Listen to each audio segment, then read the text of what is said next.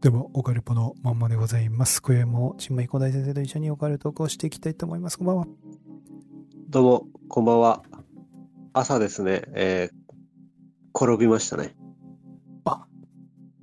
いいですかはい。うんあのーもう30年ぶりぐらいにええ。ダイナミックにね、それ、それ、なんで転んだんですか、それは。あもう地面が朝早朝すぎて出発が、うん。朝もう家家ツのルツル家の家の中、家の中、門までの間の、その、 家の前のそのちょっとしたとこあるでしょ。うん。そこでもそれ、う、なんか凄、まじい。引っかかったんですかいや、もう、ツルツルすぎて、地面が。凍っててってことそう。あのね、いつも娘がね、うん。バイバイするためにうん。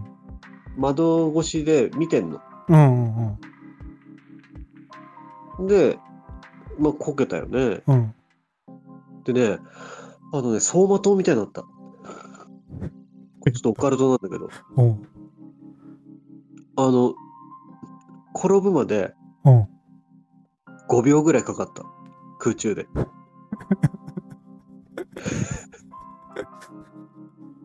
めっちゃスローってこでと尻餅ついてめっちゃスローってこそとうわーっていう。そう、尻餅ついたんだから、仰向けにダーンっていったんだけど、うん。あのー、なんつったらいいの体感ではすごい5秒ぐらい、わーっつって、うん えっと、で、ドッテンってケツから思いっきりでーんってケツから行って、うもんう、。ドガーンって、仰向けですよ、朝。めっちゃ痛い。で、もう、ちょっと動揺して、うん。娘のとこ戻ったんだよね、うん。その後に。うん。お父さん転んだ、お父さん転んだって言いに。うん。そしたら娘もなんか普通に笑ってなくて、うん。大丈夫って言われて、うん。ああ、ああ、大丈夫だっつって、その家行ったんだけどうん、で、帰ってから、お父さん転んだのどうだったって、面白かったって聞いたら、うん。やっぱね、体感で5秒ぐらいうん。空中にいたと思ったら、うん。やっぱりね、そうだったっつってた。どう娘いうこにと聞いた。どういうことお父さん結構空、空気椅子みたいな体勢で、なんかすごい踏ん張って、うん。結構すぐ転ばなかったよって言われたのそ れ。マトリックスみたいに、耐えてたってことね。耐えてたんですよね。グワングワンってこう 耐えて、そうそう、転転ばないようにえすげえ耐えてたみたい。5秒ぐらい。えで、ドーンってなった と。そう。だから走馬灯じゃなくて、本当に耐えてたんだ、みたい。空気椅子状態になってたということですね。そうそうマトリックスのね。手をバタバタバタバタぐるぐるぐるぐる回してたみ たい。ああああっていうことですよね。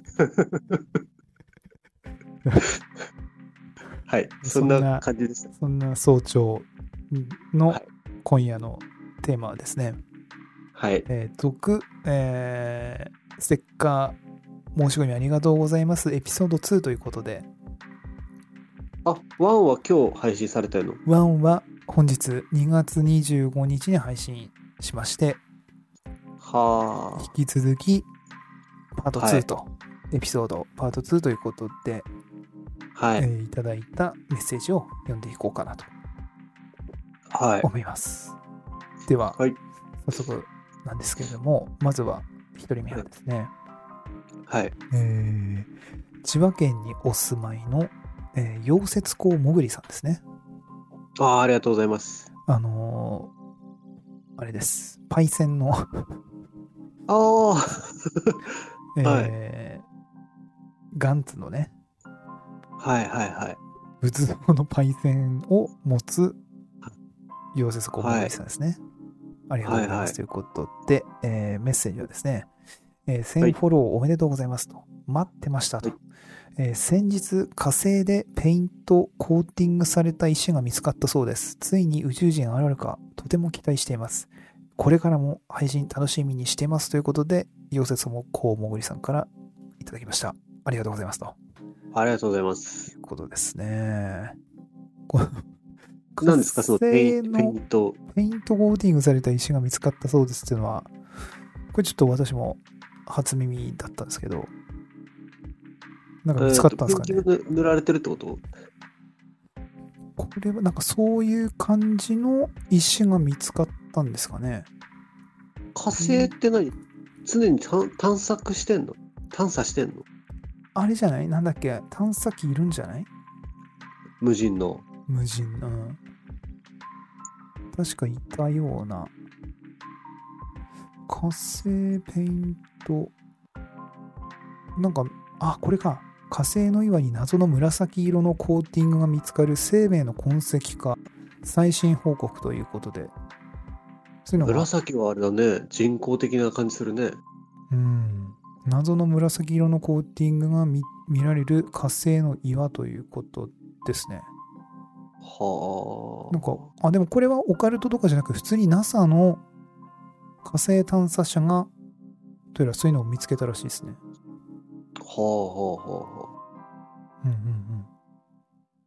うん、かつて生命が営んでいたかなんかそういうのの、まあ、なんか何かしらの手がかりに役立つかもしれないというものみたいですねこれ。へえ。な、ね、んナショナルジオグラフィックの記事ですね、これは。なんだろうね、紫のそのうーん。物質は。何なんでしょうね。でどもれ誰も触らないってことでしょ。無人だから。うん。ロボットが見つけたんだね、そういう小石なのかな岩みたいなやつを。あれ、火星ってめっちゃでかいの火星、いや、そんな大きくないんじゃない地球ぐらい。かな。そうだとしたら凄まじいでかさだよね。 まあね。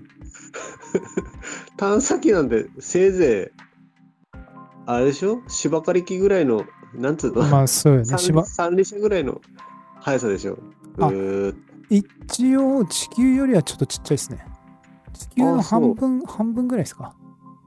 あ、そう。直径は。じゃあ、でうもん結構時間かかるよね。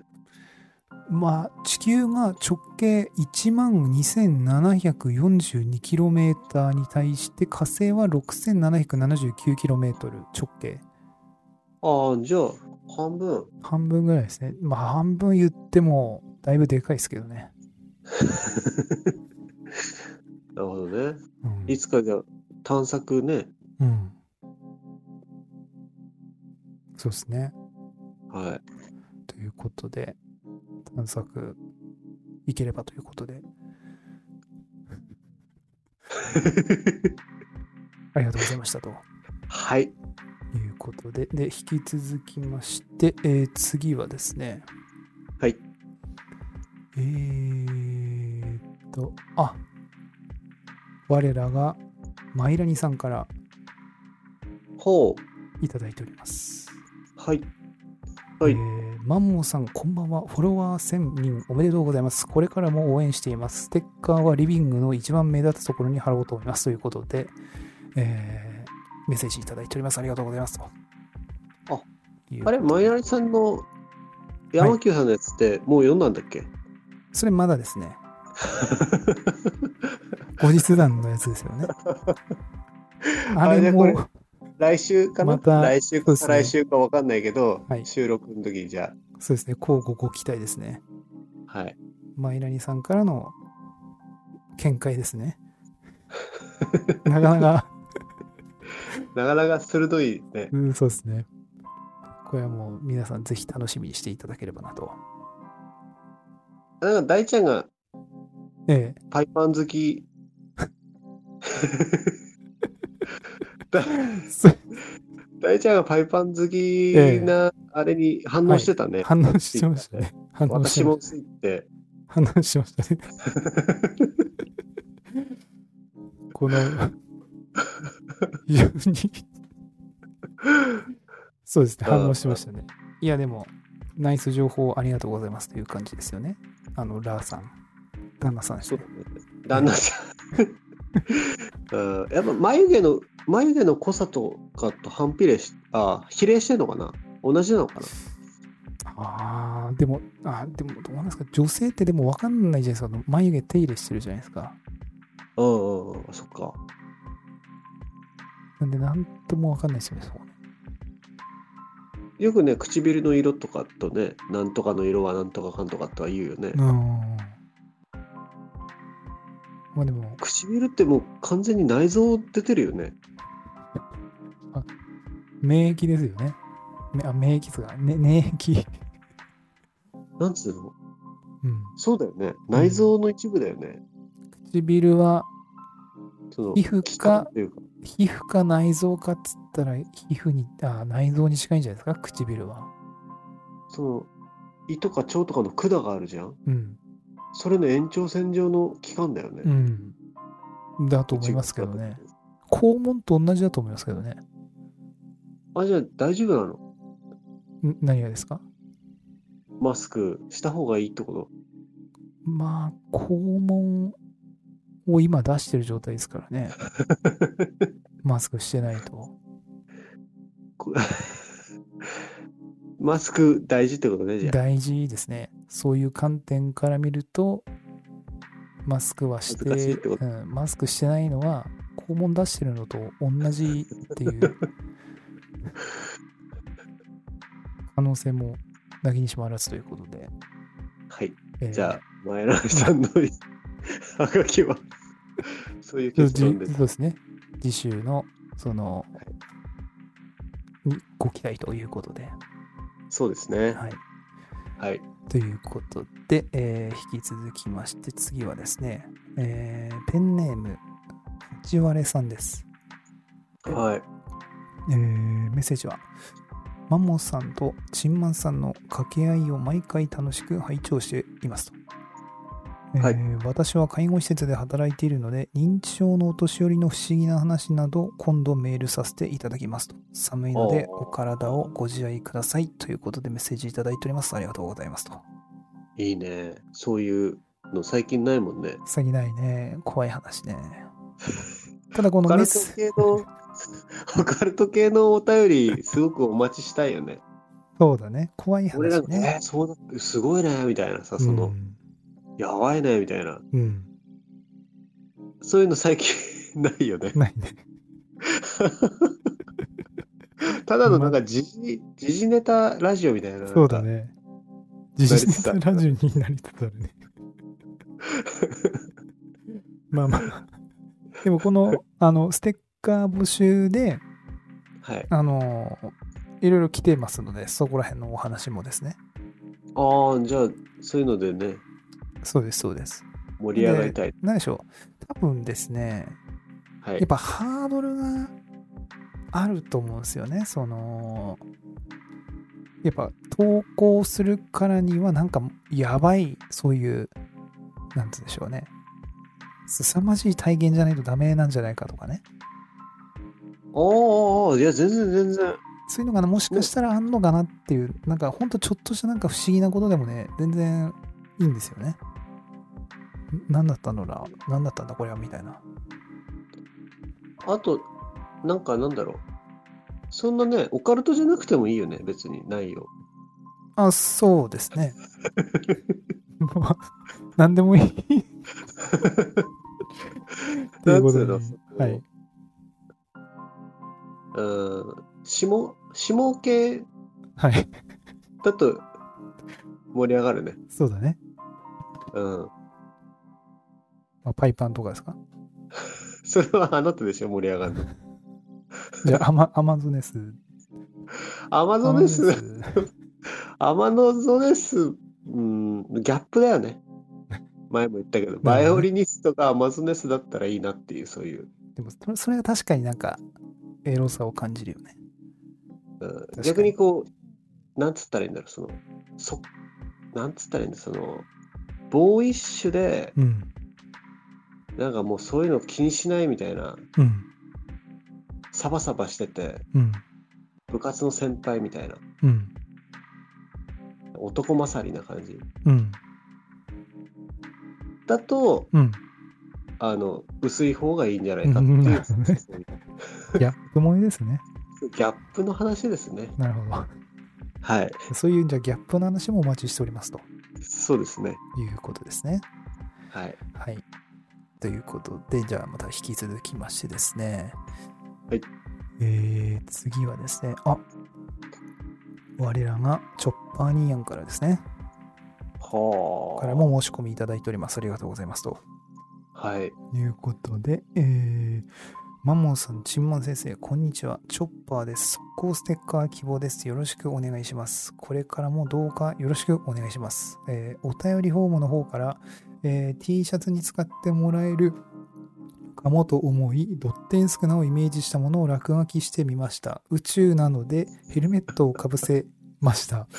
えーもし使うようなら著作権など全くありませんので、お好きなように加工したり切り取ったりしてくししてくださって OK です。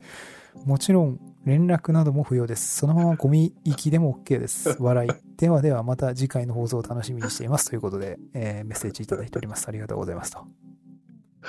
ありがとうございますね。 であれ、これ、このはおい便りなんか前読まなかった、なんかこれに似たような。いや、あのーこれとは別に、その、何でしょう、チョッパさんから、その、これ、これは、あのーステッカーの申し込みフォームですね。ああ、そっちにも少し。そうですね、こっちにも来てて、で、あと、別なお便りフォームの方にも来てて、で、その、要は、そっちでは連発で、その、この画像のやつが送られてきたと思ったら、すぐに、やっぱちょっとその、この画 像、ちょっとその、なんだ、稚拙な感じでしたみたいな感じで、チョチョッッ。パーさんからら、その、なんでしょう、これやっぱちょっと、没でみたいな感じのね、メッセージが来てたんですよね。はいはい。なので、あれ、前、ちょっと何回か前のエピソードで、これ出していいものがどうなんでしょうかということで、あの、お話ししたんですけど、それについても、チョッパーさんから一応連絡いただきまして、これ、あの、もう本当に公開しても何してもいいですということ で、うん連絡いただきましたので、こう近はいは日、オカルポのブブログの方で、チョあッあ。パーが吐くということでですね、 このドッテンスクナーのチョッパーが吐くのドッテンスクナーはこういう感じですと。ああ、じゃあ、絵も送ってもらえるラジオってことだね。絵も送れるので、そのチョッパーニアンの画伯のページをちょっとね、近日公開しようかなと。あドッテンスクナーは、チョッパーニアンのドッテンスクナーはこんな感じですということで、あなたのドッテンスクナー、ぜひお待ちしておりますというね。それでもいいかもわかんないですね、もしかするとね。あ。ああ、そうだね。ええうんまあ、少なじゃなくても何でもね、まあそうですね。ご書いてもらっそていい と思うよ。うですね。それも一応妖怪とかね。そうですね。それもいいかもしれないですね。その、あなたの、その、ドッテンスクな、あなたの妖怪イラストとかね。うんうんうんうん。全部、ね、公開していくという。そうそう、まあ、公開 OK の人をですね、 公開してもいいよと。 いう方がおりましたら、本当落書きでもね、あの手書きでぐちゃぐちゃでも全然いい いいんで。そういうのがね、強いて言うなら、はい。マウスで書いてほしいよね。そうだね、ペイントツールで書いてほしいですね。そうそうそう そう。いかにあれが、ちょっうとんすごい集中力をうん。いるかっていうのをちょっとたそうですね味わってほしいよね。そうですね。あの、ギザギザ感がね、ビットで書くといいますか、ピクセル、ピクセルのあの、カクカク感ですよね。あれ、マジで大変なんだから、あれ。大変だねマウス動かして絵描くの。大変だね、あれは。まあ、お待ちしてまそうすでとすいうねことで。。ということで、チョッパーニャン、ありがとうございましたとはい。いうことですね。で、引き続きましてですね、えーオレンジヒーローさんですね。はい、ありがとうございます。はい。で、えーマンモーさん、ジンマンさん、番組の Spotify 1000フォロワー達成おめでとうございますと。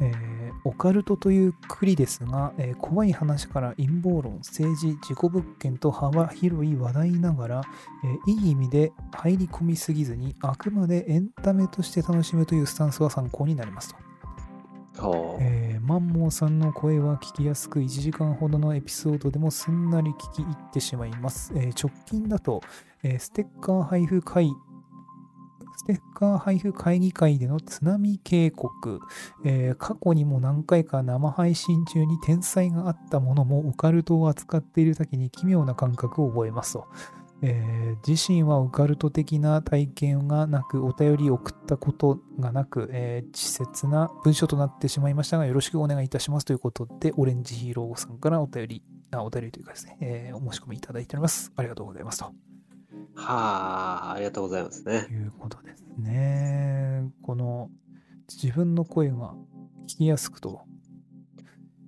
いうことでありがたい限りですね。この鼻詰まり声が。自分で編集とか聞き直してどう感じるの自分の声。はね、もうなんか慣れてますね、も慣れてきたう。俺はまだ自分の声うんなんか変な声だなって、ああ、って言いますよね、よくね、そ違の和感感じるよね。ね、YouTube やってる人とか、よく言いますよね、最初は。変な感じっていう。なんかそれはもうなくなっちゃったですね、自分は。あ、そなくなったけれども、 その鼻詰まってんなーっていう感じはすげえします ね。う。え、もう年中鼻炎的な感じうーん、まあそうだね。基本年中鼻炎ですね。慢性的 な。鼻炎っていうか、まあ、鼻炎なんのかな。もう小学校の時からですから、もうこれ。俺はね、多分全国に先駆けて、小学校の机の中に、そのボックスティッシュを持ち込んだ俺は先駆けだと思ってるんで。全国のええまだあのね、時代にはね、ボックスティッシュをね、机の中に入れてるやつがいなかったですよ。え、何年生それ。何年生かな多分すよ、うーん、4、5年生ぐらいだったと思うけどね。エアガンの時はもうあった机の中に。えエアガンの時。エアガンの時は中学校でしょ、あれ。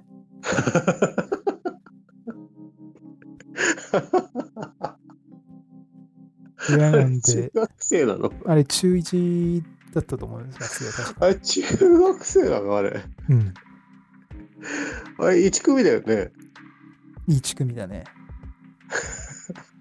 えあれ、4年、小学校4年とか5年ぐらいの話じゃないの違う違う違う。中1なのっ中1、中1。てこと1、1組だよね。 1組。俺一緒だよね。同じクラスだよね。 1, 1年1組だったうん。あ、あれ最初同じだったっけえ全然記憶ないけど、大ちゃんがいた。あれ ?1 組だったっけ俺1組だよ。薬は先生でしょあ、そうそうそう。あえ、その時に出たのあの名言。 その時は、あれだよ、多分その、音楽準備室で名言出たんですもん、それは。音教楽教室室でじゃないよ、教室でじゃ。教室でじゃないの違う違う違う。いわバ音ン楽バ準ン。備室ってことは何本田先生に呼ばれたのそ主うそうそう任その。うそうそう。めっちゃ怖いじゃん。そうそうだよ。あ、そうなんだ。だから横隔膜が低くなったっていうね。で、許してもらえたのよしそうだね。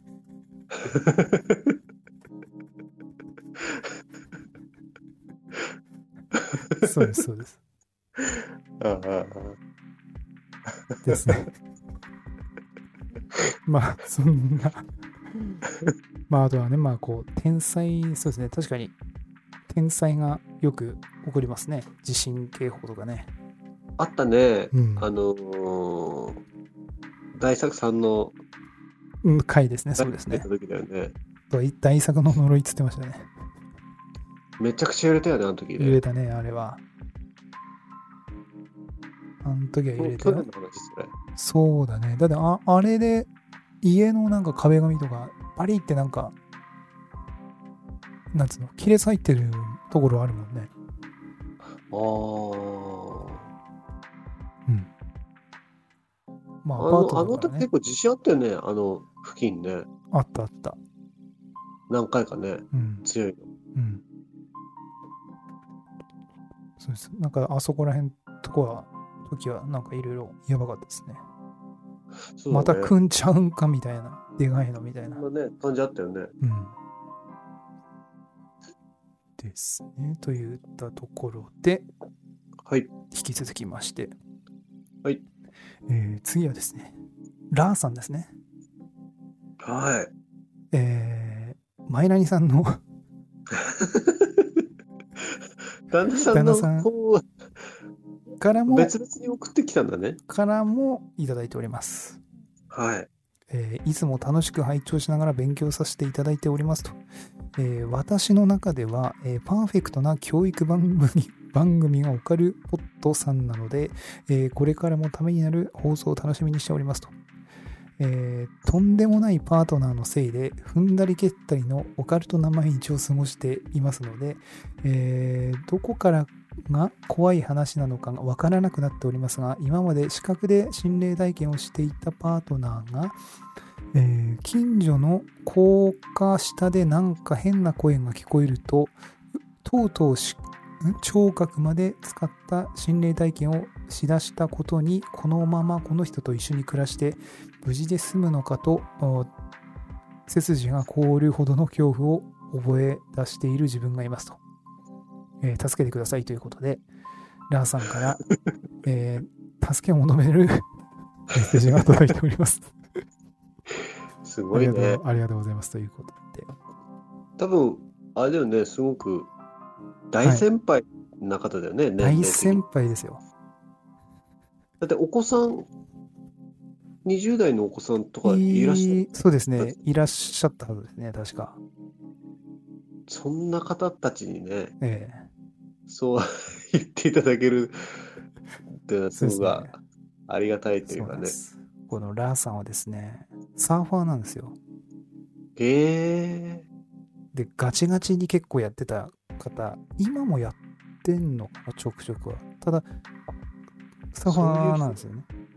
じゃあ何もう見た目もそういう浜の男みたいな感じ浜の男でしたね、ラーさんは。朝前ぐらい。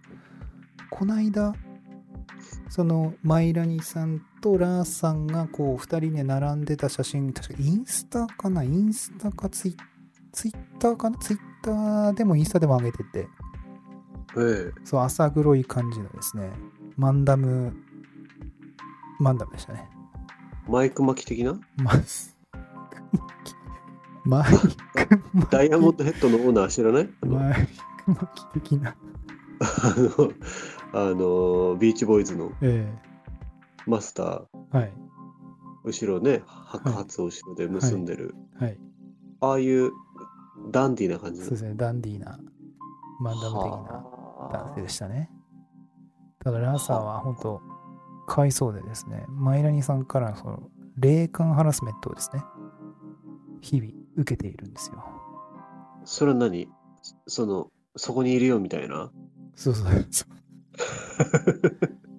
急に無言になる。まあわかんないですけどね、どういう感じなのかわかんないですけど、想像すると、急にこう無言になってスタスタ早歩きでこう歩き出すとか、何そこにいるからそこを通過しようとして。そうそうで、何何何何みたいなラーさんが言ってるけども、マイナリさん無視みたいな。いやいやいやいやみたいな。怖いね。でライス、ラーさんは何も見えないし感じないから、いやいやいや、おお、えーえーみたいな、こう。 そういう想像をしてます、私。怖いね。そうだね。だから、全くラーさんは感じないで、ブンっているけど、マイナニさんが、あーみたいな、多分横で顔をしてたりするんじゃない突然。ちょっとマイラニさんからいろいろさ、うん今までのね、生きてきた中で、うん。 やばかったベスト3とかね、お聞きしたいとこだね。いやー、なんか、いや、その、マイナニさんとラーさんの、その、ポッドキャスト番組でも、たまにその、怖い話が出ますけど、うん。なかなかえぐいっすよ。その、ええうん。なかなかえぐいですね。 だからその中でもよりすぐりトップ3とかね、確かにね、気になりますね、それは。あ、そんなにもう、ガチガチな感じ。ガチもんなガチ、ガチもんな感じですよ。ああ、ぜひ、オカルポットのリスナーの方にもね、え聞いていただきたいねえ。そうですね。ガチもんな感じのラーさんから、ありがとうございます。ということで。はい。ということで、じゃあ次はですね、はい。えー、サケさんからですね。はい。えーありがとうございます。ということで、えーマンモンさん、チンマンさん、こんばんはと。ついに1000フォロワーおめでとうございますと。1、リスナーとしては、えーフォロワーが増えるのは嬉しいですが、多くの人にこのポッドキャストが見つかってしまったのは少し悔しい気持ちです。笑い。えーこれからも都市伝説や辻元さんの話など幅広いお話楽しみにしていますので頑張ってください。お二人とも体調を崩さないようにしてください。ハートマークということで、えーメッセージいただいております。ありがとうございます。とありがたいですね。いうことですね。で、さけさんあれは、ですサねケ、さんって、はいあの、生配信の時にはい。よんよ読ませていただいた方えっ、とですだねよ、前以前にメッセージいただいてた方ですね。北前に極もの以、前に。北極の、あの、何何曲ですかね南極の、あの、タゴみたいな。いや、すごいよね。そういう情報を仕入れる、すごい、すごいそうねで。すね。そんなさけ俺さんのが耳には一切入ってこないもん、そういう 情報。南極のタコの情報は。でかいやつですよね、確かね。うん20メータークラスのでかかったようない気や、がでもし言まってすもお。かしくないよね。まあそうですね。南極はちょっとほんと未知ですから。調査なんてあそこはしきれないもんね、あんな広くて。うん。しかも、なんだ数キロメーターの氷の下に大地がありますからね。ああ。そのだから氷のし全部溶けたらワンチャンピラミッド的なのが見つかる可能性もありますからね、これ。地底人的な地底人、地底じゃないですよ、でも。氷 の下だそっか。からそうだね。それが見つかった時のもうとんでもなさですよ ね。うそんうだね。なんか埋まってるとかありえますからね、絶対。南極はマジ未知ですから。大陸はあんの南極だようね。ん、そう。北極はないんだよね。ああ、はあ、はで、北極も、あの、北極点北極点っていうんですかね、その、北極の場所。あ。うん。あれもうね、だいぶ移動してるらしいですよ。日々。へえ。今も。そういうのもあるみたいですね。不思議だね。そうなんですよ。だからずっと一定じゃないみたいですね、北極地点っていうのは。はあ、はあ。まあ、南。極もそうなのか分かんないですけど。まあ、そういうところに不思議なものがいてもうんおかしくないって話だないねで。すね、はいはいは南極もね。い。そういうのあったらまた、ね。そうですね。ピラミッドは、なんかそのピラミッドっぽい山みたいなのとかはあったりするみたいですね。山。山みたいな、なんかそういうのが、こう、写真で撮られてるとか。へえ。あとその前も言ったかもわかんないですけど南極のそのなんだ基地とかうん。あと南極の中でもその空港みたいなのがあるんだよねあそのあ、なんか、なんか、 うん。そう滑走路が一応あるんですよ南極のところあにそうもねそのそうでそこからめっちゃ Google マップでアップにしていくと車の跡とかがこうついてるんだよねそれをたどっていくとねすごいなんかねここに何あんだろうって言ったところに行き着くんですよねはあ。それは不思議これはねほんと皆さんね南極の基地とかあと空港とか、えーをこうまず検索してでそこでこうガーってアップするじゃないですか、うんんんそうすると車が止まってたりとか車のその輪立ちがねこうついてんですよ雪だからおうおうそれをこうねずーっとね追っていくとねここななんやねんって言ったところとかにこうついたりするんではあ。結構興味深いですねそれは不思議だね。うん、不思議。それは。よいしょよいしょになんか、モノリスみたいなのがあったりしたりとかね。ええうん。まあそういうのがありますね。はい。で、えー続きまして、えーこれがもしかしたら今回のエピソードでラストかもわかんないですね。はい。結構長めな感じです。はいえーペンネーム、からつぶし会トップインフルエンサーさんからですね。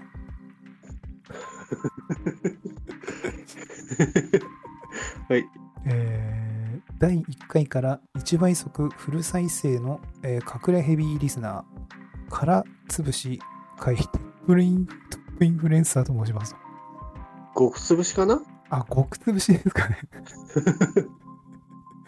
極潰し会トップインフルエンサーですねで、えー生まれて初めての、えー投稿生きてきて唯一の怖いハテナ不思議ハテナなお話を投稿させていただきますとああ、いいね。えーこれは今から約15年くらい前にキャバクラの新米ボーイとして働いていた時のお話ですとはい。遊びに行く前に働いてしまった私は毎日慣れない環境や、えー非日常的な空間に圧倒されながら日々仕事に追われていましたそんな中、ある日一人の従業員に対して注意するように店長から促されました、えーその方は K さんという、えースタッフで、えー何でも手ぐん手ぐ手癖かな手癖が悪く、えー店の売上金やスタッフの私物に手をつけるとのことでしたと。はで、えーその時は話半分程度でえー聞きましたが次第に魔の手は自分にも迫ってきたのですと。あ。はいはい。まずはネクタイピンやボールペンなどなくしてしまう可能性の高いものがなくなりましたと。はその時点ではまさか、えー、点々点ただの自分の不注意だろうと思っていましたが次第にエスカレートしついには確実にカバンの中に入ってあるバーバリーの香水がなくなったのですとい。はい。その時、えー疑惑は確信に変わりそれ以降現金はおろかとにかくなくなって困るものは一切持っていかないようにして対応していましたとはあ。で、えーその後 K さんは少しずつ様子がおかしくなっていくのですがどうやらうつ病をわ患っていたようなのですと、えーはい気分の浮き沈みも激しく時には仕事にならないような日もあり、えーついには退社してしまうことになりましたとはいこれで防犯面は一安心といったところで引き続き勤務し数ヶ月経ったある日営業中の深夜3時手前くらいだったでしょうか、えー突然、えー店内が停電してしまいましたおうテナントビルでは普通全フロは停電すると思うのですがその時は私たちの店舗だけで、えー少々パニックになりましたがブレーカーだけですぐに復旧できお客様にも大きな迷惑をかけずに済みましたとはい。しかし驚いたのはその後でした。てんてんてんその K さんが自ら命を絶ったと聞かされましたと。は驚いたのはもちろんですが、いつか聞くと、あいつその、まあ、亡くなったかですね、亡くなったかを聞くと、まさにあの停電が起きた日にち、時間帯だったとのことですと。あ。はあ。で、えーその時は他の店従業員と不思議なことってあるんだねなどとうー話し、えー後日葬儀に参列する運びとなりましたとはい。もちろんその時は知る由もありませんが真の恐怖はここからだったのですと、はい。えー予定通り葬儀に参列し一通り挨拶を交わすと親族の方がよかったらご覧になってくださいと一つの展示エリアに案内されましたとはい。それは生前彼の好んだものを展示している内容で、えードリンクやお菓子の細かいものからスーツや靴なども展示されていましたと。はい。で、えー展示物を順に見ていると確かに確かにそれはその中にあったのですそうちょうど同じくらい減っているなくなったはずのバーバリーの香水が点々点とはあ。あまりの光景に声を失っていると親族の方に再び声をかけられてしまいますと。あはい再び声をかけられますと、えーしかしその時の自分は真実を伝えるべきが田舎で頭がいっぱいだったのですと。はいはい。親族の方も愛用品がまさか盗盗難品と思ってるわけもなくその他の展示品を見ても、えーいろいろな憶測が頭をかすめそそくさと逃げるように帰宅したと記憶しておりますと親族の方へ真実を言えなかった後ろめたさもあり、えー誰にも話さず心をしまっておくつもりでしたがオカレポステッカーの魅力には勝てず投稿してしまいましたと、えー長文な無理失礼いたしましたステッカーいただければ幸いですと PS えータイピン、ボールペンは展示されてなかったので、きっと私の不注意だと思います。ということで、えートップインフレさんさんからですね、極、極潰しですか、極潰し会トップインフルエンサーさんから の、えーメッセージでございます。ありがとうございます。とはい。いうことですね。複雑だね、でもね。複雑だね。飾られてんのが自分だっていうのもね。うん。な、言えないよね。そういう癖なのがね。まあ盗み癖というか。病んでたということですからね。でも病んでるのと盗むのとってあんま関係ない感じもしますけどもね。でもね、その停電の時間にっていうのは怖いね。そうだね。これは、なん、死因は何なのかは書いてないですけども、まあ、首つったのか飛び降りなのかってとこですかね。はただその時間時間帯に バンって消えるってことは来てたんですかね。そこにあ。ね。怖いね。うん、だからこういうのが不思議なんですよね。まあ偶然って言っちゃ偶然なんでしょうけどうん。偶然にしては ドンピシャすぎやなっていうね、そうだようね。ん、話だよね。あるんだね、でも。うん、そしてなんなんでそこなのかなとかも思うんだよね。ああ。電気、電気に作用すんだね。うん、これはそのまたあのマイナスなんですけど そのなんでしょうねやっぱりそういう何かしらのそういうエネルギー体というかなんか残留思念というかなんかやっぱそういうのがあるみたいですね、はうん、やっぱなんかあんでしょうね多分ね不思議あ。いなパや、ワマージ不思議だようね。んだなんでそこなのかその店なのかっていうねなん他じゃないのが不思議なんですよねやっぱねそこに思い入れがか何かがあるのかなとかね、うん。うん、だ鬱になってるけどもなんかそういう思い入れがあるからそうなんのかとかねまあ不思議なんですよねそこら辺はねめっちゃでもこれ言ったらどうだったんだろうね。あ、これ俺のっすね、みたいな。なったんだろうねそれねうん。えってなんじゃないどういうことって下手したら逆に怒られるかもね。逆に変な目で見られる可能性ありますよ ね。インフルエンサーさんの方が。まあでどもう、しょうがないですからね。いろんな闇だね。そうだよね。人間の怖さもあるし、うん。霊的なね、怖さもあるし。そしてこの、何でしょう。展示するんですね。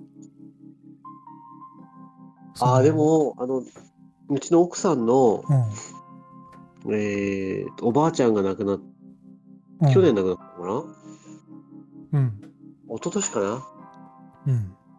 あの、入り口にそのおばあちゃんが書いてたその刺繍みたいのを展示してたね。あ、本当。うん。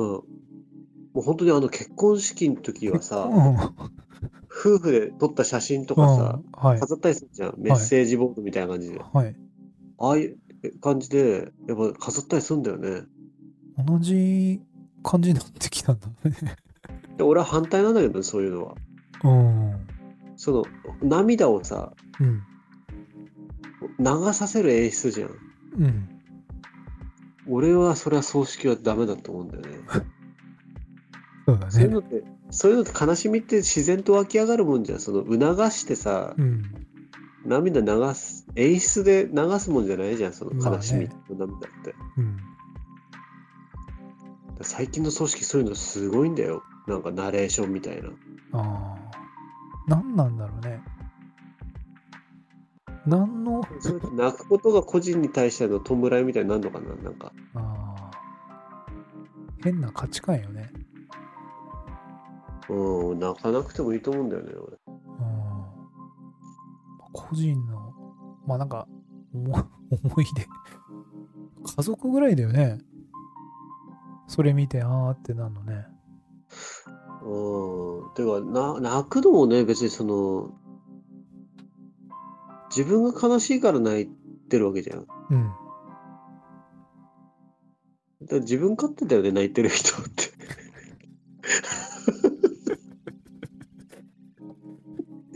やめようね。それは それはね反感きますよ多分